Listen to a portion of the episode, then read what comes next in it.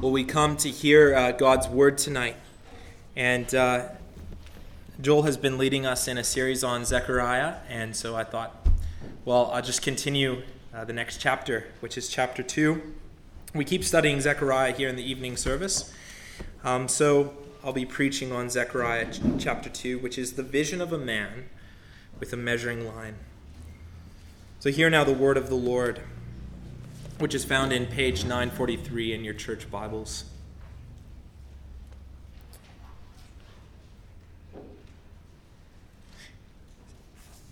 Zechariah lifted his eyes and saw, and behold, a man with a measuring line in his hand. And then I said, Where are you going? He said to me, Measure Jerusalem to see what its width and what, its, what it is its length. And behold, the angel who talked with me came forward, and another angel came forward to meet him, and said to him, Run, say to that young man, Jerusalem shall be inhabited as villages without walls, because of the multitude of people and livestock in it. And I will be to her a wall of fire all around, declares the Lord, and I will be the glory in her midst. Up, up, flee from the land of the north, declares the Lord. For I have spread you abroad as the four winds of the heavens, declares the Lord. Up, escape to Zion, you who dwell with the daughter of Babylon. For thus said the Lord of hosts, after his glory sent me to the nations who plundered you. For he who touches you touches the apple of his eye. Behold, I will shake my hand over them, and they shall become plunder for those who served them. Then you will know that the Lord of hosts has sent me. Sing and rejoice, O daughter of Zion, for behold, I come, and I will dwell in your midst, declares the Lord. And many nations shall join themselves to the Lord in that day, and they shall be my people, and I will dwell in your midst. And you shall know that the Lord of hosts has sent me to you. And the Lord will inherit Judah as his portion in the Holy Land, and will again choose Jerusalem. Be silent, all flesh, before the Lord, for he has roused himself for his, from his holy dwelling. And so we come now to um, God's word with a word of uh, prayer and a moment of silence as we ask for his help in understanding uh, this word. Let's pray. Our gracious God and Father in heaven, you have spoken to us. You have spoken uh, to the people of Israel all those years ago. And um, we pray that you would take what you have said, that you would give us understanding, that your Spirit might open the eyes of our hearts, that we might fully uh, realize and understand what this text means, that you might use it to challenge us if we need to be challenged, that you might also use it to comfort us if we need comforting. And so we pray that you would give us eyes to see and ears to hear and hearts that believe your word, and help me as I explain it. We pray in Jesus' name. Amen. Well, the book of Zechariah is filled with dreams. We all have dreams. Some are good, some are strange, some are bad. I've had some strange dreams over the years. You probably don't want to know about them, but I'll tell you anyways as a kid, I had this weird nightmare that you know the room was filling up with apples, and I was drowning in apples. That was a strange one. The most common dream I have is um, this recurring dream. It always involves forgetting something in the pulpit, either my sermon or some article of clothing. And most preachers uh, have that dream, I'm told. Sometimes we have dreams where uh, we we feel um, relieved when we wake up. Other times we have dreams where we're not relieved to wake up. Think of those dreams where you're, you're on a tropical beach and you're enjoying, uh, you're putting your feet in the sand, and then you wake up and it's exam day, or you wake up and, and you have to go to work. And um, I hate those kinds of dreams. Here in our passage, Zechariah, he, he's having, he has this incredible dream. It's not like the kinds of dreams that we have. This is a divine dream given to him. And in this divine dream, God gives him an incredible message. But when he wakes from the dream, when the vision is over, he faces a difficult, challenging reality. And so those are our three points here. There's Solomon, uh, uh, we're not in Ecclesiastes. Uh, Zechariah um, has a difficult reality that he's facing. Uh, he has an incredible dream or vision, and a reliable message comes from it. So let's start about start with this difficult reality, and I want to explain some of the context here, as Joel has explained some of it in the past uh, couple weeks. The year was 586 BC. This is 586 years before the coming of Christ. Jerusalem is surrounded by armies. Citizens of Jerusalem are trapped in the city. There is no escape. The walls um, eventually are broken down, the city gate is set on fire, and armies basically flood into the city, start capturing men and women and children, and hauling them off into exile, taking them away from their homes and their families and their livelihoods. Friends and family are separated, mothers ripped from daughters, sons from fathers. It's a, a really and truly tragic time in Israel's history.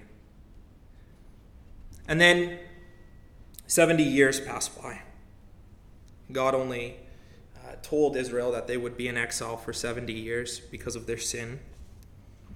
After 70 years, the Persian king Cyrus he's come into power. And under Cyrus and then later Darius, these exiles are eventually given the right to go back home to their, their land. But remember, it's been 70 years. And most of the people who were carted off to exile in the first place, uh, they've died. And so it's the, the children and the grandchildren that are returning to Jerusalem. And they have no idea what Jerusalem is going to be like because it's been more than 70 years, and most of these kids haven't even seen Jerusalem before. They've only heard about Jerusalem from grandma and grandpa and, and mom and dad. And so they make this long journey back to the city. What do they see? Rubble. The city gates have been burnt down, according to Nehemiah. The temple is a pile of stones. The city is completely destroyed uh, crops and fields and vineyards had laid fallow for, for many years, so it's, they, they had to replow the land if they ever wanted to um, produce any more crops. Difficult times. I remember my grandparents telling me the, the story of how they came to Canada.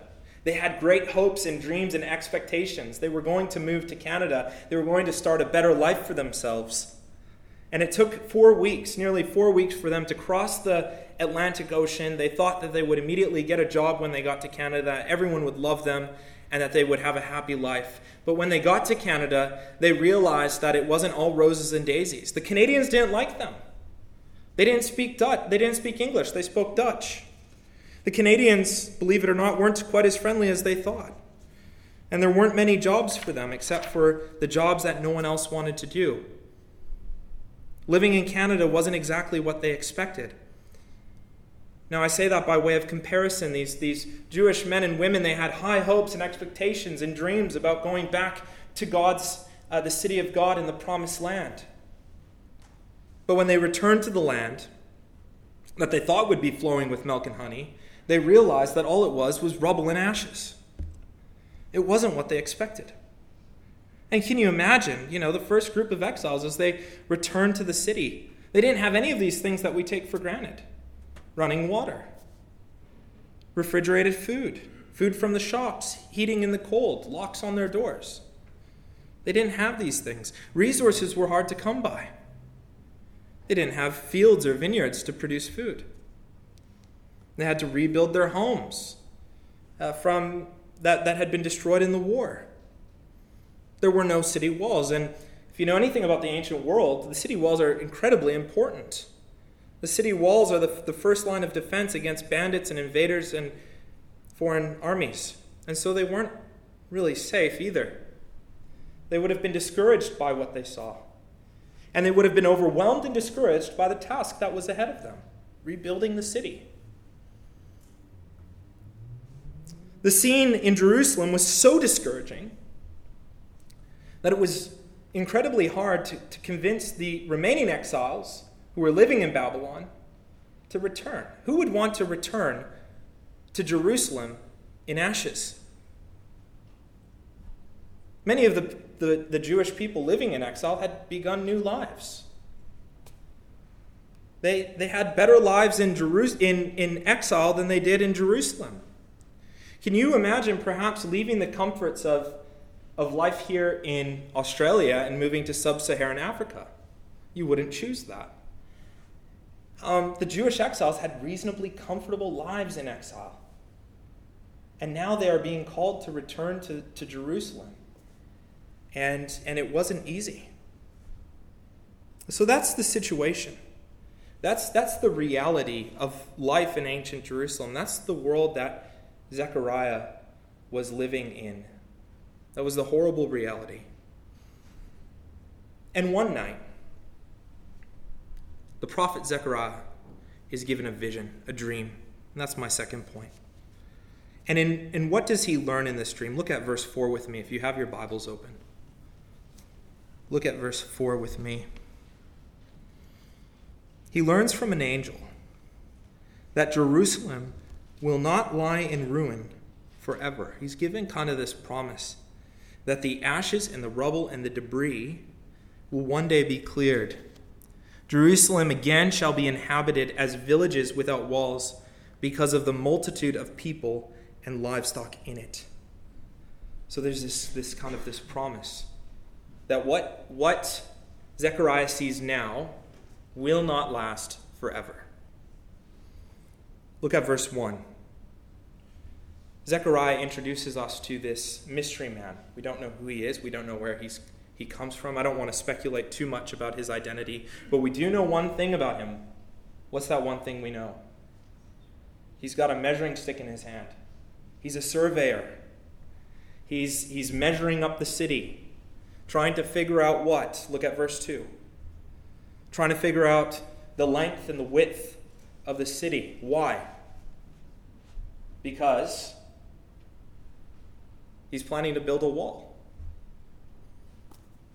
He's planning to rebuild the city. And then in this dream, look at what verses 3 and 4 say. Well, we're kind of told that there's no need for a city wall. An angel appears to Daniel with a message, and he says this Run after that man who is measuring the walls and tell him this Jerusalem will be inhabited without walls. In other words, Jerusalem is, is growing. It will become so big that walls will not be able to contain the city. He's saying that in verse 4. He says that such a, a large multitude of people will come and live in the city of Jerusalem that, that, that perhaps the walls would burst. And all of these people, they will, they will, be, they will uh, live within the, within the city, in this city without walls. Now, if there are no walls to the city, the next obvious question is well, how do they stay safe? Who will protect them from harm?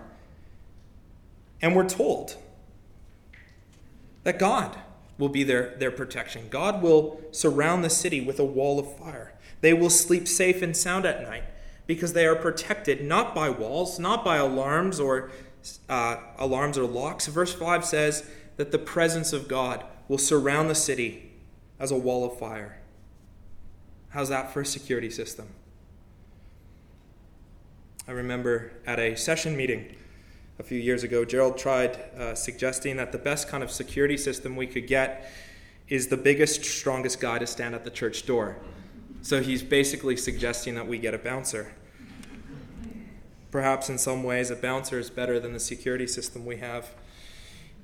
Alarms scare pe- people off, but bouncers, they take care of people.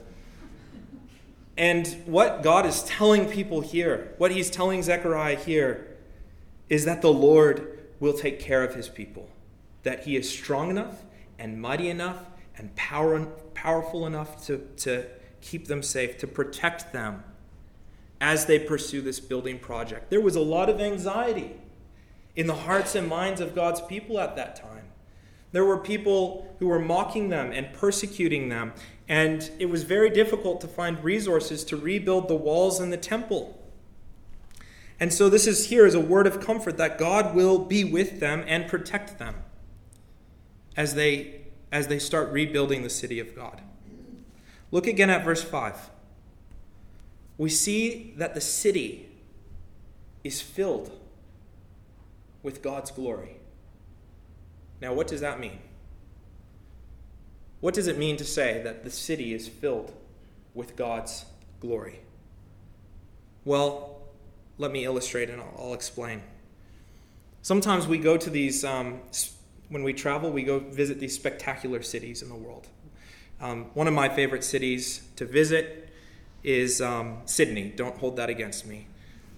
And I love going to Sydney because as you're, you're kind of um, on the ferry, you can sit back and look at the Opera House and the, the Harbor Bridge, and it's just so beautiful. And you kind of admire the city. It's, in a, in a sense, it's glorious. It feels glorious. The Opera House, it's, it's iconic. It's kind of the central focus of the city. Now, um, when the Bible says that God will be the glory of, of the city, what it's saying is that the, the, the object of the, the central object of that city, the thing that everyone is looking towards and looking at and focusing on, is God. They're so in awe of God that they're not admiring all the other stuff that's in the city. They are admiring God Himself. They are beholding God as we, we sung earlier. He is the object and the focus of their attention. And so, what Zechariah is doing here is he's calling on the people of God, on the Israelites, to make God the central focus of this building project as they rebuild the city. They are looking towards God, who is uh, their help. And so Zechariah is given this dream of a new Jerusalem, of a of, of a glorious city that is more incredible than, than he could ever imagine. And then what? Well, then the vision is over. It ends. And perhaps after the vision, he walks through the streets of Jerusalem again, and it's just a heap of rubble. And there's kind of this longing, I would imagine, for the better Jerusalem, for the Jerusalem that he saw in his dream that the angel that the, the vision of Jerusalem that was shared with him. And that leads me now to a third and a final point, which is that this is a reliable message here. Now, there are a few ways that we could uh, understand this vision or apply this vision. I think there's kind of a literal application here. Um, look at verse 6. Verse 6 says, Up, up, flee from the land of the north, declares the Lord. For I have spread you abroad as the four winds of the heaven, declares the, declares the Lord. Up, escape to Zion, you who dwell with the daughter of Babylon. What does that mean? Well, I think the most obvious interpretation of those, those verses is that God is calling on the Israelites who are living in exile. Remember, I said that there were a bunch of Israelites or Jewish people that were living in exile that didn't want to return to Jerusalem. Well, the most obvious um, way to apply that is God is calling on all of his people to leave Babylon, to return to the city, and to start rebuilding it, helping their, their fellow Jews rebuild the city of Jerusalem. That's, that's the most obvious application. That's what that's kind of the immediate application of this passage. But there's also a spiritual application. So there's kind of a literal application. Zechariah is calling on, on these people to leave Babylon, return to Jerusalem, and help rebuild the temple and the city walls. Then there's a spiritual application of this passage. Because Zechariah wasn't just interested in rebuilding a city, was he? His goal was to rebuild the spiritual health of a nation. His aim was to get the Jewish people back on track spiritually. And the first step to doing this was to call them to repent. And you'll remember Joel a couple weeks ago preached on this in chapter 1. Chapter 1, what does chapter 1 say? Return to God, and God will return to you. And so, this, in a sense, is a call to repentance as well. What is repentance? Repentance is turning away from sin. So, if faith is turning towards God, right? You're turning towards God and trusting Him. Repentance is turning away from sin. And chapter 1 starts off with repentance. And then, um, and then we get to chapter 2. And look at verse 6 with me. You see those words again up, up, flee from the land of the north. What's he saying there? He's saying, get up. Dare I say, even wake up and run. And what is he calling them to run away from? To run away from the north, to run away from, or verse 7 says, to escape from Babylon. And where is he calling them to run to? Jerusalem, thank you. Jerusalem. Run away from Babylon, run towards Jerusalem. Now, if you know your Bible well, uh, Jerusalem and Babylon are also symbols. They're symbolic cities. Throughout the Bible, Babylon is a symbol of sin. Throughout the Bible, Jerusalem is a symbol of God's presence. And so, what he's saying there is he's saying, run away from sin and run towards God's presence. So that's repentance. Let me illustrate what repentance is a little bit more. I remember as a, as a, as a child, um, there was this cute black dog that used to run around our town. And, you know, I remember once going up to this cute black dog and it started snarling at me and growling at me and, and then chasing me.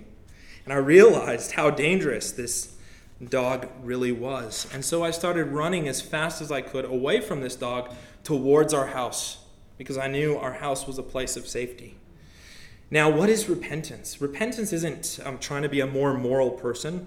Repentance isn't trying to be a better you. Repentance is understanding that something is dangerous. As a child, I was understanding that this dog was dangerous. And that understanding of the danger led me to run away from it and run to a place of safety. And that's, I think, how I would describe faith and repentance. Repentance. Repentance is, is understanding your sin, understanding that it is dangerous, that it sets you that it, it separates you from God, that it is harmful. Even, even if you don't necessarily see it harmful at first, you're, you're trusting that if God says it's harmful, then it is harmful, and you're running from it, and you're running towards God. That's faith and repentance. And, and really, what Zechariah is saying here in verses 6 and 7 is he's saying, he's saying, run from Babylon, run from that place of danger, and run to where? Run to God, who is the place of refuge and of safety. Now, there's something more here in this passage. Zechariah is also he's calling on people to repent, but he's also reminding God's people of how gracious and merciful God is.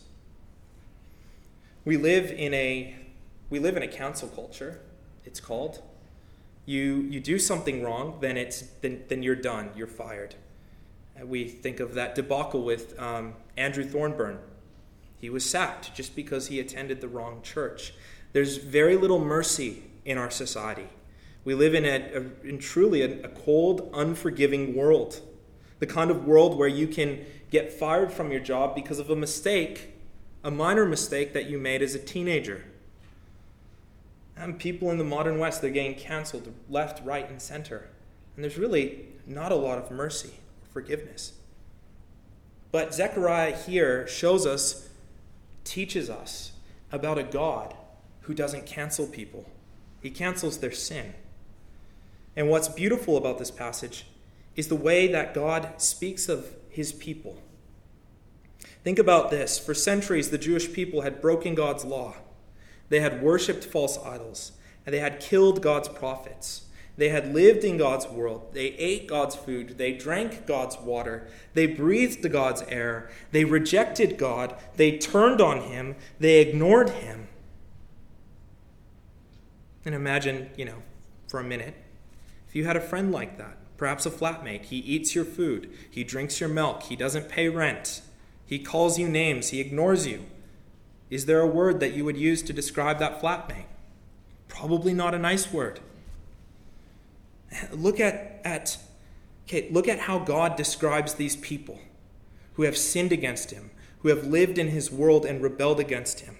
Look at verse 8. He calls these people the apple of his eye. That's amazing. Why does he call them that? Because he has loved them before the foundation of the world. Because he made a promise, a covenant to their father Abraham. Because he is their God and they are his people, he is their father, they are his children. And even though they have sinned against him, he, he mercifully gives them the opportunity to repent. He calls them back to himself. Even though they have sinned, he forgives their sin. Obviously, we know that there was a day that was coming that he would forgive their sin through Christ. Even though they were living in exile, he never forgets about them. He's there with them in exile. He still sends them prophets in exile to speak to them.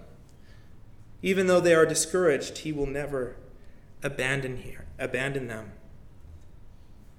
And so there's there are some there there are two applications here that were meant for the people that were living in that time period.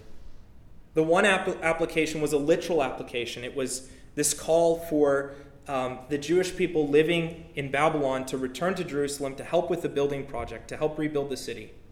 The second application was a spiritual application. He's calling people to faith and repentance. And there's also, I think, a third application. And we could say that there's a future application of this passage. Because Zechariah, he's not just speaking of his present, he's speaking of the future. He's speaking of a future day, isn't he? When God will come down and dwell with his people and, and, and meet with his people face to face. And we see that in verse 5. In verse 5, it says, God says to Zechariah, I will be the glory in your midst. Then look at verse 10. Sing and rejoice, O daughter of Zion, for behold, I come to dwell in your midst. Look at verse 11. In that day, many nations will join themselves to the Lord, and they shall be my people, and I will dwell in their midst. There's, there's a promise here, right? That God, the Almighty Maker of heaven and earth, will come down to this earth that He created and that he will dwell on the earth with his people. It's an amazing promise. It's, it's, it's the kind of promise that makes Christianity different than every other religion. Every religion says you need to try and work your way up to God. You need to be a more moral person so that God will accept you. You need to find your way to God. You need to, to take a pilgrimage to go find God. But Christianity teaches that God comes down to us, which is exactly what we see in this passage. We see God dwelling with his people on the earth that he created. And we know from the New Testament that this prophecy, this dream, was fulfilled, in a sense, in the first coming of Christ, when Christ came down to this earth. What did the angel, a bit of Bible trivia for you, Maybe I'll buy you a coffee if you can answer it. What did the angel, uh, what was the name that the angel gave to Christ in Matthew's gospel? Emmanuel. What does that mean? God with, wow, lots of coffees that I have to buy people. God with us. Okay? It's, it's the fulfillment of Zechariah chapter 2. God with us the glory of God with us. Jesus, doesn't the author of Hebrews call Jesus the radiance of the Father's glory, the image of the invisible God, the presence of God in human form. God Himself, through Jesus, showed His glory to the world as He walked the ground that we walk, as He showed the Father's love to the leper and to the woman caught in adultery and to the tax collector and to the sinner, as He offered them grace and mercy, as He comforted people who were living not in physical rubble but were, who were living lives of spiritual rubble. People's lives who had been broken by sin. And he comes to restore those people, and he comes to make those people new, which is the gospel that we've all come to believe, isn't it? Because every one of us has been broken by sin. And we come to Jesus, who is the glory of God, and he restores us, and he changes us, and he makes our lives new. And so, you know, it's the, the, the beautiful part of this is that, that it's anticipating a day to come, a better day, a day where the thief on the cross is forgiven. And even yet, it's anticipating not just the first coming of Christ, but it's anticipating the second coming of Christ. It's, it's anticipating the day when Christ will judge the living and the dead. Look at verse 9.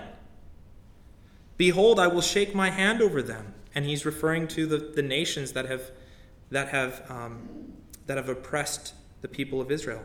Behold, I will shake my hand over them, and they shall become plunder for those who serve them. So there's it's speaking of a coming judgment.